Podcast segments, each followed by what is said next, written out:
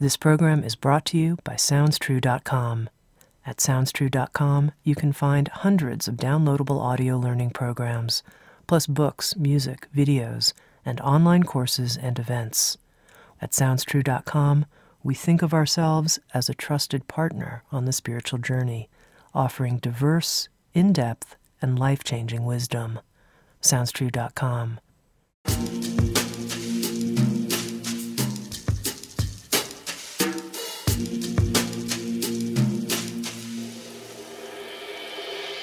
You're listening to Insights at the Edge. Today, my guest is Dr. Erin Clabough. Erin Clabough is a mother of four who teaches biology and neuroscience at Hampden-Sydney College. Her research focuses on understanding neurodevelopment across the lifespan by examining changes in neuronal anatomy and physiology and by exploring new ways to cultivate empathy and creativity in children. Erin writes for the popular media, and her scientific research has resulted in many peer reviewed journal articles. Erin Clabough is the author of a new book with Sounds True called Second Nature How Parents Can Use Neuroscience to Help Kids Develop Empathy, Creativity, and Self Control. It's a true guidebook, a neuroscientifically informed guidebook for parenting I know you'll enjoy it. Here's my conversation with Erin Clabough.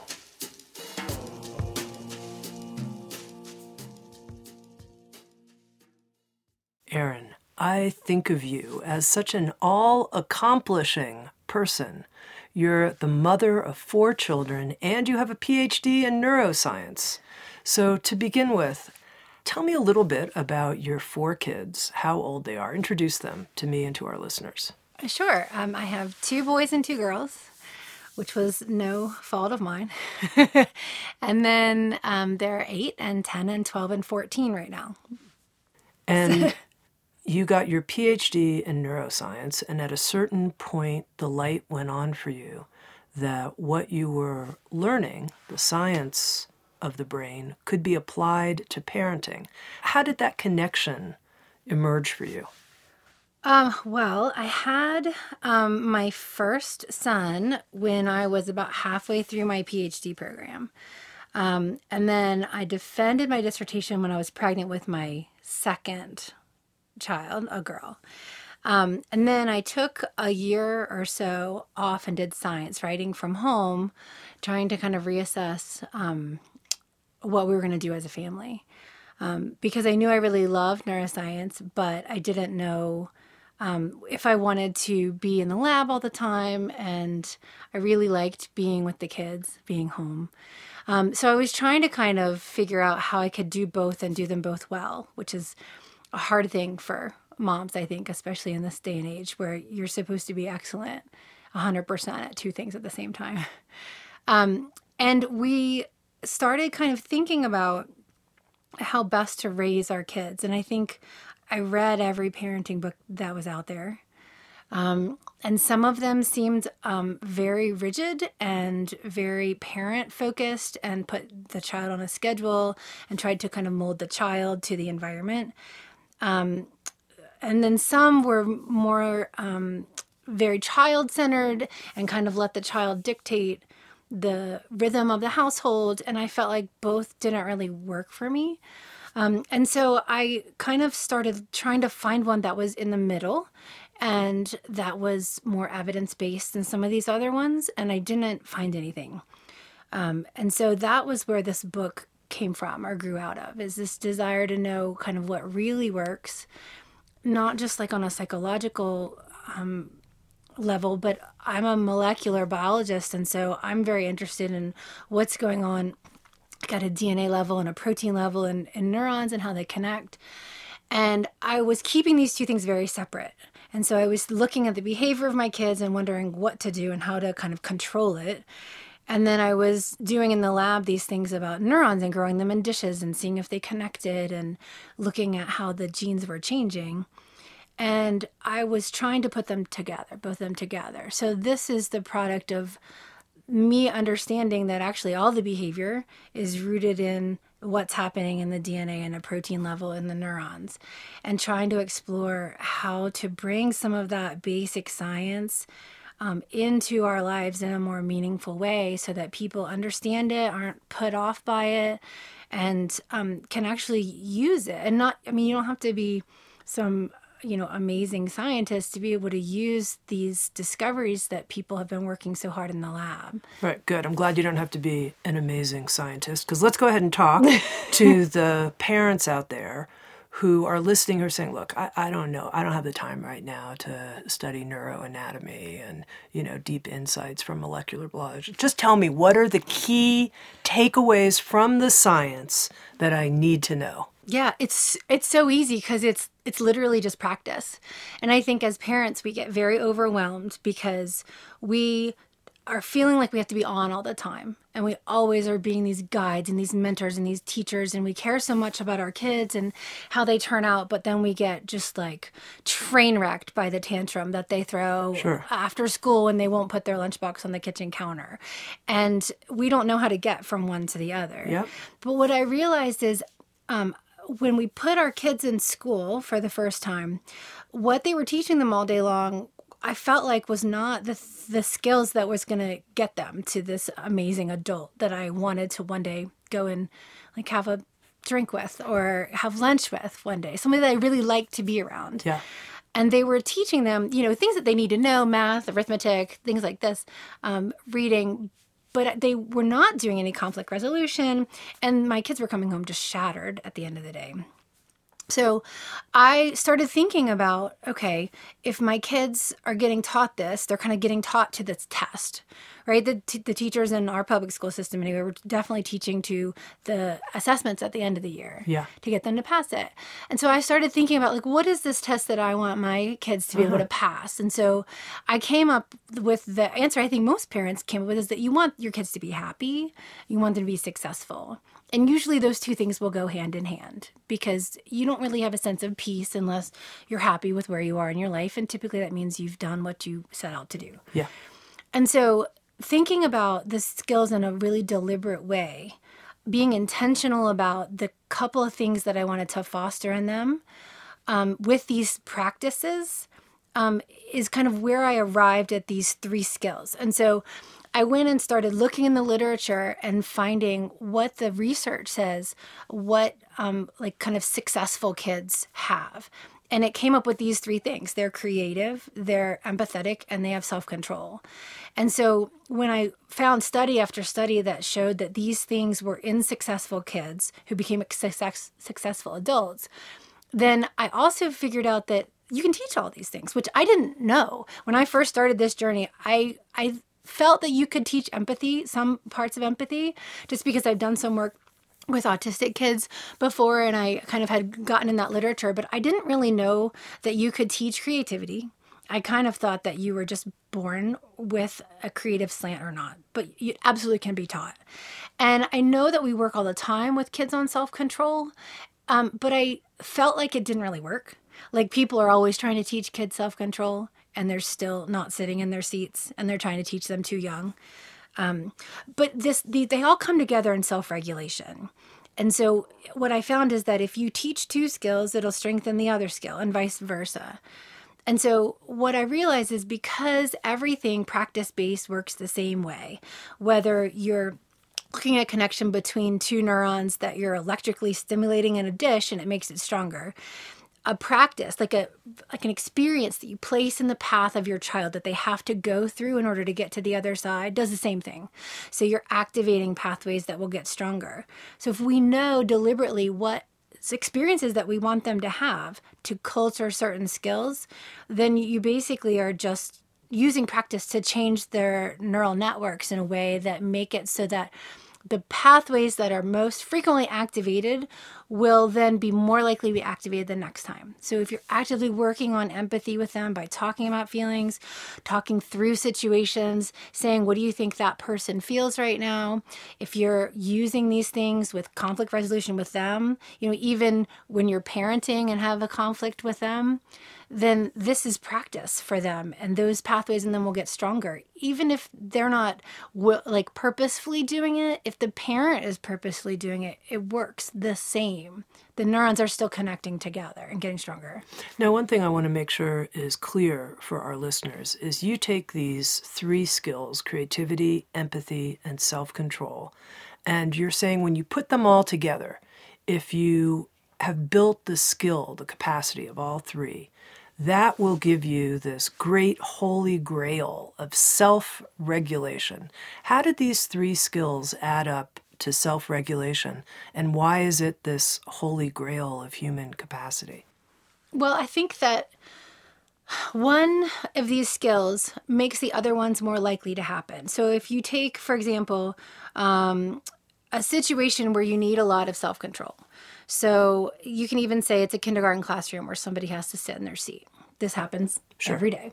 So this child, if he has good self-control, he can sit there and he can not talk during the lesson. But if he's able to tap into some of these other things, he's going to be way more likely to first be motivated to do it, and second, um, be like have the, the actual capacity to do it. So if he you know, in a creative way, can come up with other things to occupy his time. If he really just has to sit there for some reason, you know, he can come up with a game that he can play with himself. Um, if he thinks about how empathy can be rolled into that. He can think if he acts up, the impact that'll have on other people, how that make make other people feel. He can think about the situation. He can be creative about foresight, what will happen if he does X, Y, or Z. If he's able to kind of predict the future you know, if he acts up, he's probably either going to get sent to the principal or he's going to get a D on the assignment or he's going to have to go sit, you know, at a different chair all by himself. So they all play off each other. So if he has no creativity, then he's got no way to entertain himself. He's got no way to think of all the possible solutions to his problem that right. he has or the impact that he'll have on other people. And if he's got no empathy, then he probably would only do sit there for himself, but won't think about the impact on other kids' learning or on how his mom's going to feel when he comes home with another note from his teacher or about the teacher and how she has to get through her lesson. So they all they all build on each other. Okay. So now I know in your book Second Nature you talk about how within your own family of four kids with your husband, etc., you've made it explicit. This is what we're doing in our family. We are creative. We're empathic and we exercise self control. And I was like, how did you sell that to your family? how does anybody sell that to their family? I mean, it seems a little abstract, complex, sophisticated, something like that. How did you get all four of your kids enrolled in this? Well, it's funny because we never use those words. What words do you use? We we do these things. But I think if I said empathy, my kids would kind of look at me. But we talk all the time about, okay, so there's a conflict and they'll come up and they know what this what the system is and what they're going to have to do and say in order to re-enter the family nucleus. Like they they need to go take some time for themselves after a conflict and when they come back if they're like the perpetrator they need to say what they did because they, they need to own it. They need to say how they think it would make that person feel that they did it to them and then they have to say what they would do differently next time. And those things together collectively are empathy right? And they're also creativity because they have to come up with another way to fix the situation. And it's just what happens. Like that's just our conflict resolution. And I don't call it those things, but that is what it is. Okay. Have you made any declaration within the family about what our value system is? Um, I I kind of do these little like sayings or mantras, you know, but they don't have those words in them. So I'll say, you know, the only person you can control is yourself, right? Or or I'll say, you know, things along those lines like, um, you know, it's bigger than just you. It's not about you. These kind of things. I think a lot of parents say it, but when you put them with these nuggets of like every day, these kids will be exposed to how somebody thinks, how somebody feels, or some kind of a creative thing that will then end up enhancing self control. I also do an awful lot with power shifts.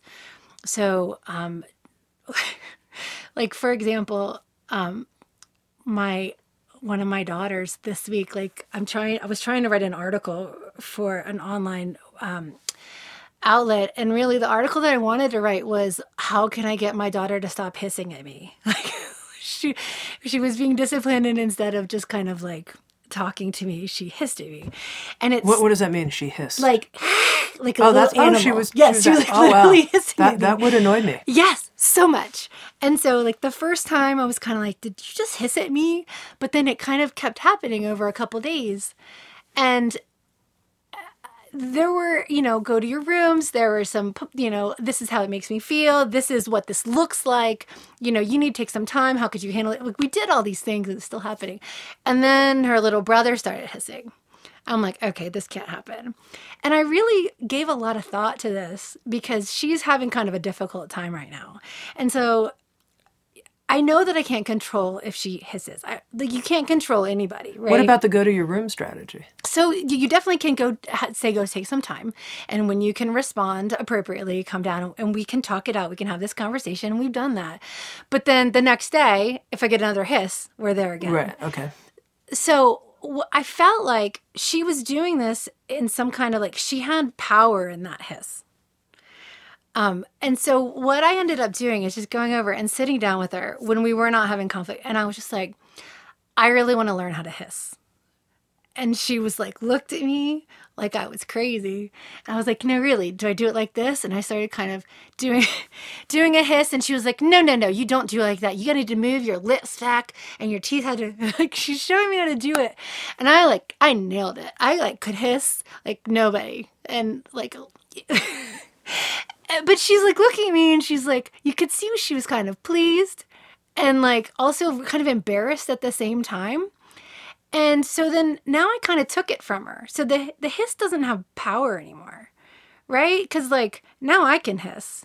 And with that, it gave her the power back in this situation. She was able to teach me something. I wasn't against her. I was coming on her side. And this was like maybe 10 days ago and we haven't had another hiss since. And so I feel like there's there's something behind everything that's happening.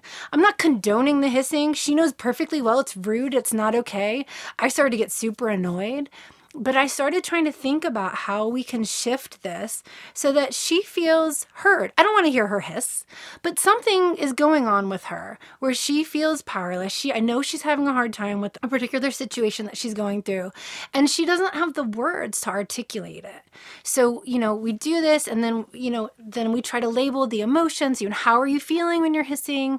You know, how like we work we work through all these things. But I feel like parents really need to have a lot more creativity in the way that we parent as well and understand that these are little adults in some ways with skills that are not developed at all and it's up to us to kind of Okay. do but that. let let's take the parent who's trying to complete a writing assignment of some kind, who's just unbelievably irritated, who says, "You know what I'm going to do?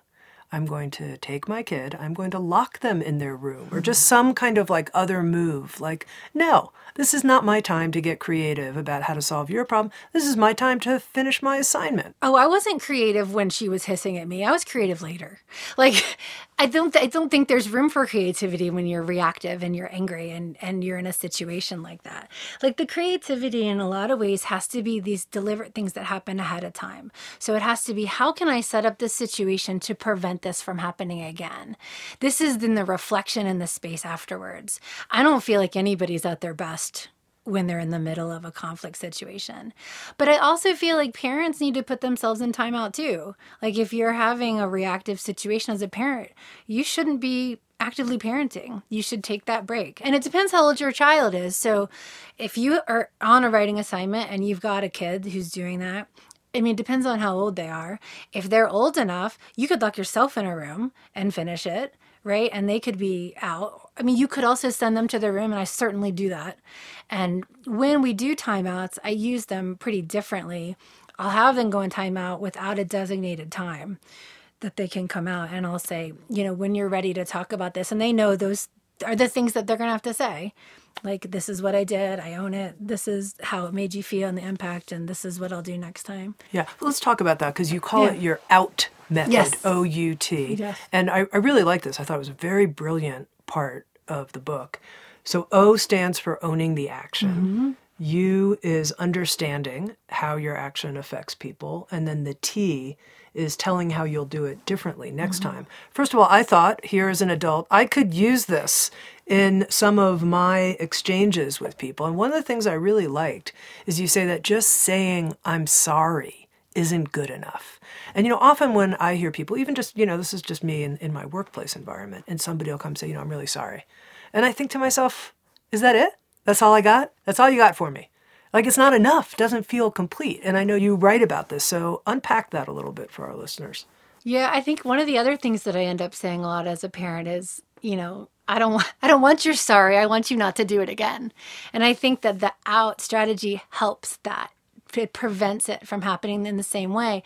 And it's part of this scaffolding that parents can do where you want to show them the right way to do it. And if you talk them through the right way to do it, it's kind of like this virtual um, behavior where it's like you're imagining it and so it's not as strong as actually doing it but it can still lay the groundwork for that behavior to happen in the future and those neurons to be strengthened. Because if you imagine, okay, if I'm in this situation and I want to hiss or whatever next time, and instead I say, you know, that makes me feel terrible and I'm going to my room for five minutes right now, and you already envision yourself doing it, you're way more likely to do that the next time if you've already thought it through in your head. Mm-hmm. And I have a couple kids that are more the out who we end up having to do this all the time. This, you know, come back and bas- it's basically like a a honed apology that actually might be effective. And then I have one or two kids that are more on the receiving end of this a lot. And so we have another one for when you feel wounded or wronged by Uh-huh. how someone does that, how does that go? That one, the acronym is STAFF. And it's basically, we came up with that one um, for my daughter who was being a little bit mean girl bullied uh, in third grade. And we didn't really have any tools to help her through that. And so we ended up doing a lot of this where it's basically the opposite. So it's tell them how it makes you feel, right? And then you're ending up telling them that it's not okay, and then telling them how you want it to be different. So it's kind of the inverse of it. And then the F's were for uh, find um, someone else to play with, find another friend, or find a teacher if it got really bad. Um, but I feel like you should be able to be on both sides. And this for the the one where you're being bullied, it was important that it didn't require participation by anyone but your child. Or even for me, I actually have used it in a situation where I felt uncomfortable and didn't know why. I've definitely, you know, said it's not okay and said how I felt and said, you know, this is what would be okay. So it's helped me with conflict resolution as well. Okay, I want to throw out for you what seemed to me to be some of the challenging aspects. You tell me how your method, the method you've learned as, can I call you a neuro parent? Sure. Is that Sure. is that uh, the, the, your approach as a neuro parent? How you do it?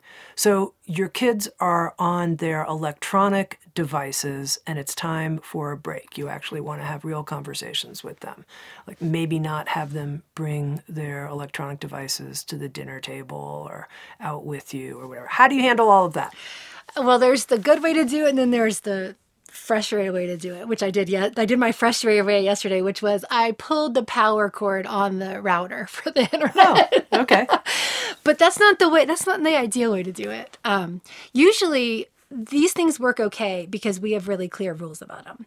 And so they are posted, and um, we came up with them as a family. So everybody basically had to agree to these rules, and we came up with them collectively so everyone was okay with them. But just that process, even tell me about that. I mean, I could imagine Yeah. one kid going like, "No, I'm not going to agree to that. No way, absolutely Well, not." And No. so it kind of depends on age. So we've got a, s- uh, we've got a high schooler, a middle schooler, and two elementary school, and so the rules are different for the three kind of brackets. Yeah. Um, and the the young ones, they don't really push back very much. But the older two definitely do. And what I've realized with them is as they grow, you got to adapt and change. And when they start breaking the rules a lot and getting a lot of pushback, sometimes it's just time for the rules to change. So, especially with my oldest, you know, his electronic rules, I think, were not in line with what his friends were doing. And that caused a lot of uh, kind of resentment with him. And so we ended up coming up with different rules for him just this year, which is more probably than I feel comfortable with. But what I've realized with him in particular is those kids are connecting over these video games. They're talking with each other, they're kind of in each other's houses virtually. You can hear what's going on yeah. in their friends' houses in the background, which I didn't really realize. I can definitely hear like parents yelling at their children to get off in the other houses. But we we work and we work until we come up with something that everyone agrees with. It might not be the first choice for him, but he sees that we're trying to meet him where he is. So, you know, if it's something that's grade depend- dependent, then we might say, okay, it's going to be like this. And if you have this GPA, then you can bump up. Because if you're getting your stuff done, you know, I don't really mind if you play a little more. Um, so I feel like coming with good faith and everybody's part, including the parents, to making rules kind of like a democracy, even though it's not a democracy. Everyone just needs to be heard. So I try to get away from the numbers or I want X amount of time or minutes or whatever and kind of say, why do you feel that way? And once I figured out that he wanted more because it literally was his social connection, I understood it more and I was a lot more open to it because there is that component there for him. So they're posted, and also the rules are posted with the consequences. And he came up with the consequences. Uh-huh. So, you know, right now, um, his consequences are if he breaks the rules, he loses things for a day, and then he loses things for a week, and then he loses things for a month, kind of in that order. And so it's to the point now where I can just kind of look at him and I can be like, you know, I mean, this happened actually yesterday where I went up in his room and he had his computer up there. And that is an automatic week without the computer because he's not allowed to take him upstairs. So I just kind of came down with the computer. I looked at him like, why? And he was like, oh. And I'm like, a week. And he's like, I know. And so it's terrible, but he knew ahead of time. And I mean, that's kind of what life is about is like you just have to be okay with the consequences. It doesn't have to be angry. But you know, what's interesting to me here is when I think of a lot of parents I know, and as I mentioned to you before this conversation, I'm not a parent myself, so I've observed people and their kids and these places of that seem like major hotspots of difficulty. Yeah the rules almost always seem to be coming from the parents. We've decided that you have X number of hours, and we've decided these are the consequences. The idea of coming up with something like that as a family where you're acting like it's a somewhat democratic process, that in and of itself seems like a huge shift. Maybe. I mean, I do think that that sometimes there's a top-down approach, but there's a lot of research out there that shows that kids have very strong ideas about places in their life where they need autonomy about their own decision making in places where they don't. So, if you make a rule about what a kid can wear, there's a lot of research that shows that they are much more likely to violate that rule because they feel like they should be able to wear what they want. Whereas if it's about being alone at home under supervision or not, something where there actually might be a safety concern, they'll adhere to those rules far better or far more frequently. And so I feel like if you let kids make the rules, then they buy in. Like it's a sense of responsibility or ownership. They did that to themselves. And it's funny because a lot of times the consequences that they come up with are worse than the consequences I would have come up with to, be, to begin with. They're much harder on themselves when they feel like they were in control of the rules to begin with.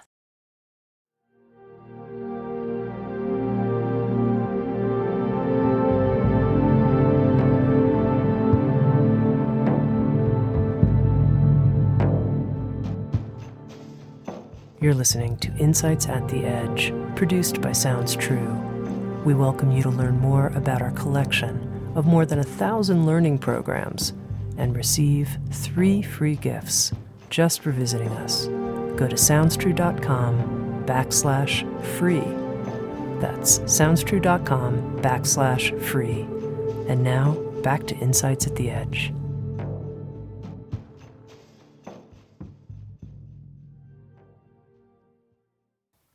Let's take another example, like household chores, oh, keeping keeping the house together. How do you handle that? We have a chore board. And we've done lots of different iterations of this. And I don't know that I found a perfect thing. I think what's worked for me the best is honestly to change it every couple years. So when they were little, we did kind of this um, more rewards based thing where they have magnets and they put them on their chores. And if they did them all, I mean, these are things like brushing their teeth. They're little. Then at the end of the end of the week, they could have like a half hour date with a parent, or they could have a movie. It's like little and you know now we're kind of where there's probably like 16 chores that needs to get done every week. And we kind of divide it up. And right now we're doing one where the older one has one more chore then the next one down has one less and then the next one less so that they have amounts of chores. But we're flipping them all around. So like it's not like my oldest son always cuts the grass because I want them to be able to be proficient at these tasks. Like I look at the tasks as life prep skills. I mean, they do help me, but honestly, it's harder for me to come after them and make sure they've done them well than to just do them myself. So I do look at that as part of parenting, not really them helping me out. okay, take something though, once again, brushing your teeth. Come on, it's time, it's time, it's time, it's time you have a board in your house and the kid just says, I don't care. I don't care about spending a half hour doing whatever or what. I, I don't care. I'm not going to brush my teeth. Well, what, what would I do? Um, it probably depends on the kid and the situation. Um, probably what would most likely happen is I would just say, okay, your day is ground to a halt right now. Like you're up against this wall, you're banging heads, something is wrong, right? You're not coming here with your best self in any way. And so I probably would just say, you know what, this is, we're going to be in this situation until we've worked through it. And I would probably go have them have some quiet time and I would not even deal with the situation. Like if it's something where you have to get in a car because we're leaving right then, that's a little harder. But I find that most things in parenting, if you take the time element out of it, it makes it so much easier so much easier because a lot of the stuff and the processing and the decision making happens in the space that happens after the conflict. And so I feel like being in that space and allowing them to take it, usually they'll come and they'll, I mean, depending on which kid it is, one kid would probably brush his teeth real quick after I went downstairs and then pretend like he didn't do it. Like it just depends on who it is. But um, I feel like you can't force a kid to brush his teeth you just you can't do it. And that's the crazy thing about parenting is you can't force your kid to do anything. You can't control their behavior. It's more about buy-in than anybody ever knew.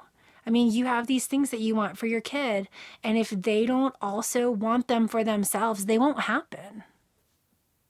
That makes a lot of sense to me.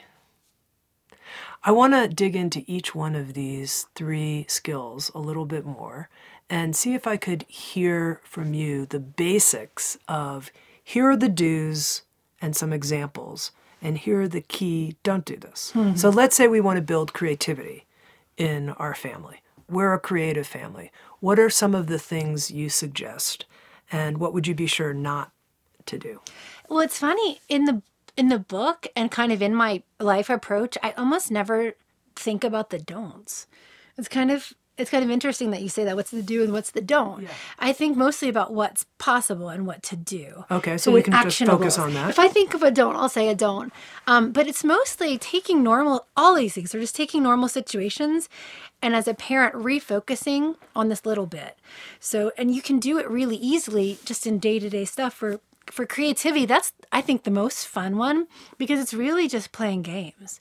So if you're um, in the car, you can drive past and see someone in the stoplight next to you, and you can be like, "Where did they just come from?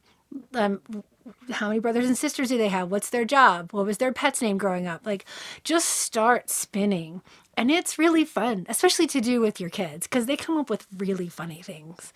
Um, and it's, I mean, it's bonding, it's enjoyable, and you don't need anything to be creative at all. And I, I feel like just putting a little exercise like that, five minutes, less than five minutes, um, like we'll go around at, at dinner time and we'll do things that are like an alphabet game and everybody has to come up with something for a theme um, like what do you mean like, what does our dog do at home when you're at school all day? And the first person will say, you know, um, chases aardvarks.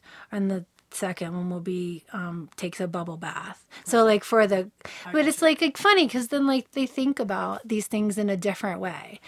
And if you do things like that a lot and like not like we did this the other day. So my my daughter got um, my two daughters got bunnies for Christmas. So we're sitting in there trying to think of what to name them.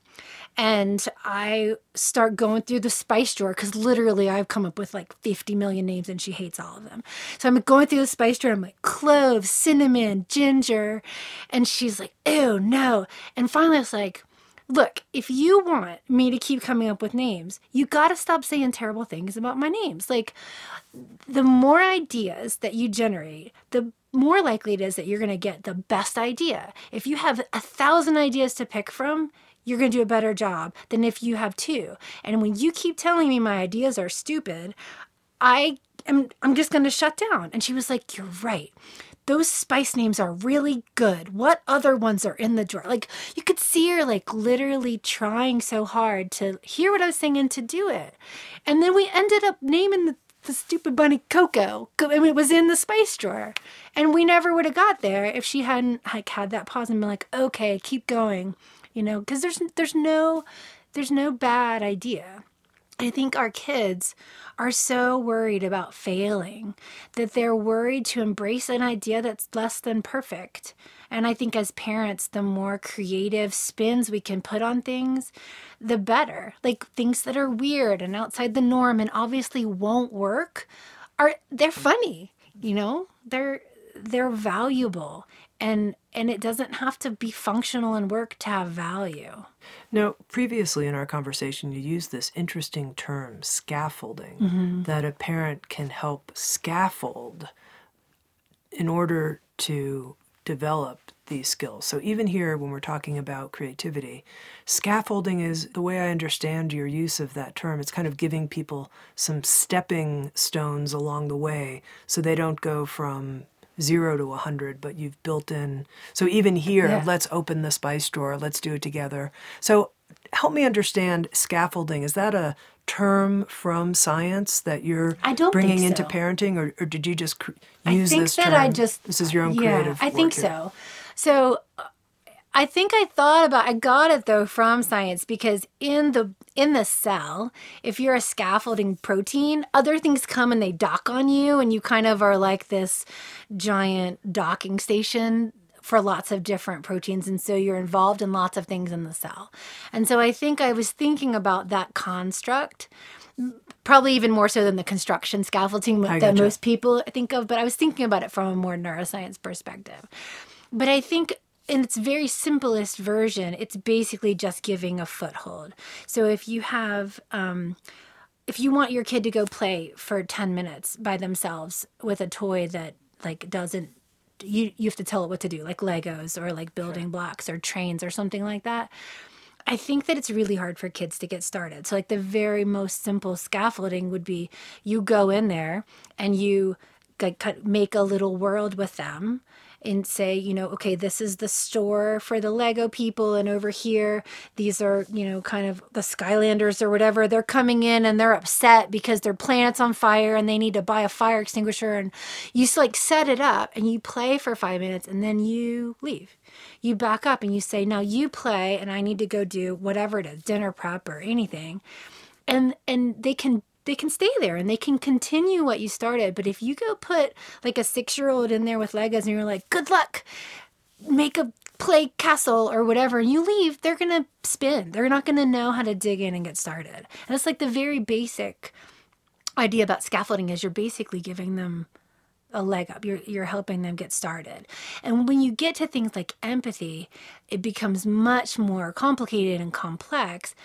If you think about you need to basically put a framework on emotional content, you need to put a framework on thought content, and then you also need to put a framework on what you can do about it.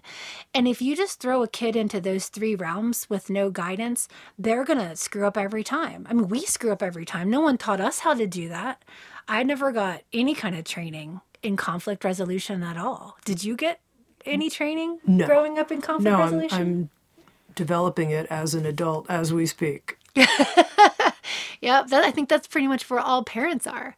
And so it's not surprising that as parents, we don't know how to scaffold these things because we never learned it. Sure, which is a big point that I want to make. In reading your book, I had the thought, God, there's so many people I want to send this to. And then I thought, but they would have to be able to model these skills for their children. And what if they aren't really at that level of personal development? Like we're talking about creativity. You're a very creative woman. You've got tons of creative ideas. You know, okay, we could do it. What if a parent's like, God, I don't know how creative I am. How am I going to help my kid be creative? Well, I think there are little things that you can do, like this idea of embracing failure. I mean, this is a really simple thing that all parents can do. And if if your child comes to you and won't present to you anything less than their best, that's a problem because it completely cuts you off from fostering anything underneath the absolute best and no kids at their absolute best all the time. Like it's impossible. Yeah. And so, like we were doing this the other day, it snowed and we were sledding and um they were trying to go as far as they could on their sleds. And then finally, I was like, you know what? Let's just celebrate failure. And so it became this huge thing where whoever was taking the worst falls, they were like rejoicing and they were trying to get the worst falls. But when they were doing that, by the end of this session, they were literally snowboarding on their little saucer sleds in a way I never could have done. I don't have that kind of balance, but I don't think they would have tried it at all if I was like, who can go the farthest and stay on? They would have clung to their little saucer in a little ball so that they could stay on. But just the shift in what's important, I feel like anybody can do, even if they feel like they're not creative at all. They can understand that there's value in things that there's less from perfection. Okay, in developing these three skills, I'm going to ask for a number. What percentage of impact do you think comes from modeling the skills? Oh, I wonder if that depends on which skill you're talking about. Um, I would say probably the biggest percent of modeling would have to come from empathy. Because I feel like empathy is something that we need to have the minute our kids come home from um, the hospital or from home birth or wherever, the minute they're in this world, the way that we respond to them, and if we're attentive to their needs and we understand what their perspective is, that sets the stage for everything.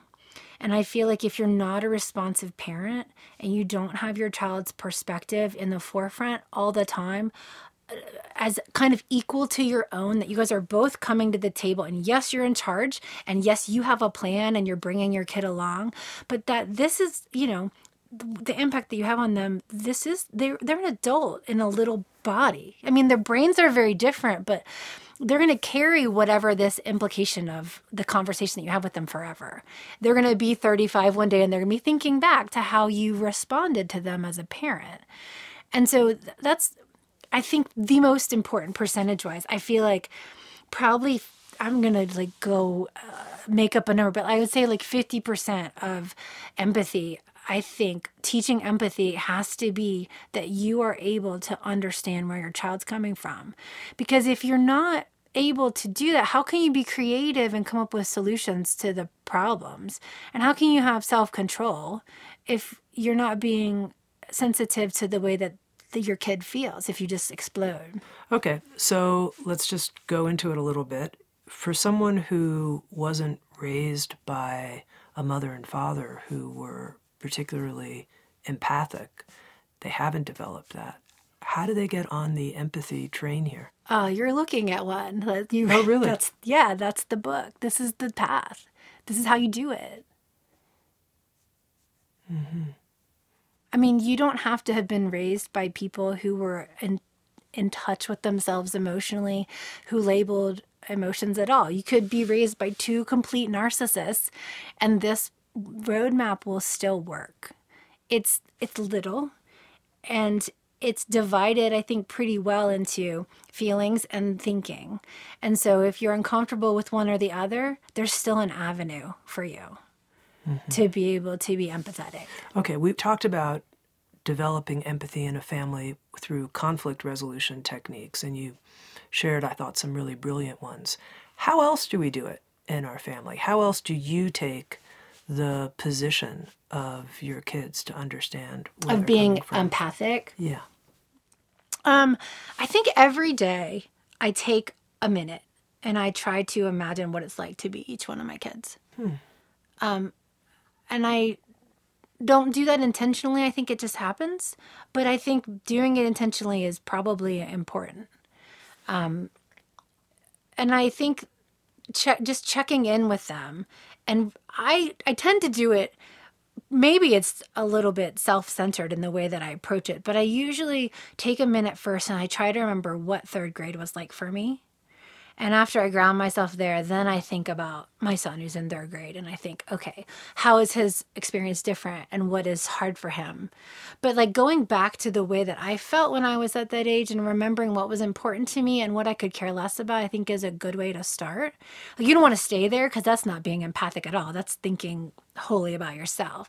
But I feel like when my kids are at such different ages, so uh, if it's eight and it's 10 and it's 12 and it's 14, it's hard to parent them all four at the same time coming from the same place. So I always have to kind of do an adjust and like slide in where that kid is. And it takes a minute. Like I often feel like if I had four um, like quadruplets, that it would be easier in some ways because they're all in the same stage of development. Mm-hmm. It gets a little harder when there's some that are still kind of really children and some that are teenagers. Mm-hmm.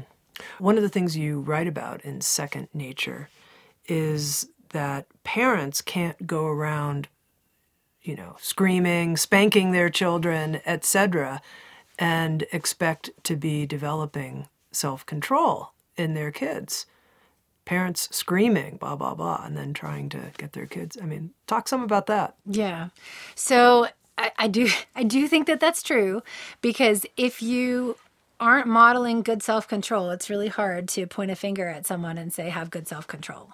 Um, I think that the child then will just kind of shut down you know as if it's not a not a possible skill to have if you're an adult and you've been working on self-control for 30 40 years and you still don't have it you know how can i at 8 have the skill or at 10 um, so I do feel like that's where it's really important to have these other two skills come into play. So if you're if you're having trouble with self control, if you take a minute and you think about the impact, that's empathy, and that can help you have better self control. And you know the other one to have creativity and be like, what other things could I do rather than screaming right now? I think that that those two things together really bolster self-control to give you the ability to not get in like the way of yourself in some ways. Um, and i feel like self-control is something that like we just need to step back step back from as parents. I feel like that happens when we're reacting to situations. Um, and we, we don't have a plan. We feel an emotion in our chest and we act on it and so if if that happens to me and I'm parenting and I feel angry, I've learned now to I need to back off. And sometimes that's hard um, for kids. I think um, like if a if one of my child children um, really wants to talk about it and keeps pushing and won't stop. Like I literally some I've definitely gone and locked myself in the bathroom before. I just, I just need a minute because I'm not at my best right now. Right. And they're they've learned that I will always come and find them afterwards when I'm ready to talk about it. But I think that that modeling is important too because it gives them permission to take that time for themselves and know that they can always circle back to it, which I think is healthier in relationships long term to to be like, you know what, we shouldn't talk about this right now. We should take a break. Yeah. And my breaks usually are little. They're like three, four minutes, but it it makes a giant difference, I think, in our relationship. I mean, no one likes to scream. No, I mean, it feels bad during, it feels bad after, it makes your child feel bad. And it's not like I've never done it. I mean, I think every parent screams sometimes. Even the neighbors worry. Yeah, I mean, for sure. for sure. But but I don't think that it's anybody's go-to tool because it just doesn't work. Mm-hmm. It's not effective, and we want to be effective parents. And then in terms of scaffolding as a parent to develop self-control in your kids, What have you found works? Oh, self control can be a hard one. What I've found through all the research that I've done on self control is that you have to be properly motivated to have the self control. So you can work a lot on goals and motivation, um, you know, discipline where there's buy in. I think ownership is really important that you're adhering to a set of rules that you think are important and not that somebody else thinks is important um, particularly as they get older. So, this whole idea of like game theory and like you're both kind of in it to win this thing, but you as the parent have to win it. So, in some ways, there's a little bit of kind of manipulation in some ways that goes into getting them to buy in where they don't realize that they're buying into their own best interests. So, it can be complicated, I think. Um, but it's funny because there are these studies out there that say self control is the most important thing for success. And that the amount of self control that you have when you're in preschool, whether you choose to grab this marshmallow or wait mm-hmm. for two marshmallows, that's so important. And that at age 32 or, you know, when you're an adult, that the levels of self control you have are the same. And that the waiters or the delayers ended up being more successful than the the preschoolers that didn't wait um, in terms of you know overall life success and incarceration rates and things like that. But what i realized is that self-control actually isn't what we should be cultivating but instead it's this idea of self-regulation. So self-control by itself is just not doing things. Don't hit your sister you know don't have eight pieces of chocolate cake. This is just about don't do x or don't do y but self self regulation is this idea of a goal and that you're working towards it. And instead of being a no, it's a yes. So you want to get somewhere, you have to have self control because you realize that avenue won't work. But it's using the empathy and the creativity to make a different route to a yes that works for you and also works for everybody else. So you can have healthy relationships and be successful um, for yourself. So this the, the shift away from self-control. So self-control is important, but it's temporary. And self-control is really just a tool on the way to self-regulation where where you don't want to be a no about everything. That's no way to live a life. Don't do this, don't do that. You want to not do that, but also instead do this because it's a better way. And you got to be able to come up with lots of creative ways to get there. And you got to be able to do it in a way that's not going to make damage you damage your relationships. As we come to a close in our conversation, Erin, I'd like to understand more how you see a family that inhabits and embodies these three skills, how that will help our culture evolve as a whole, the contribution that this type of parenting can make to our entire task we have as a human family right now? I mean, I think it would be amazing. Um, the world, if everybody had been taught compassion from the very beginning as the most important thing, but in a way that actually lets you reach your own goals, I think people would be happier.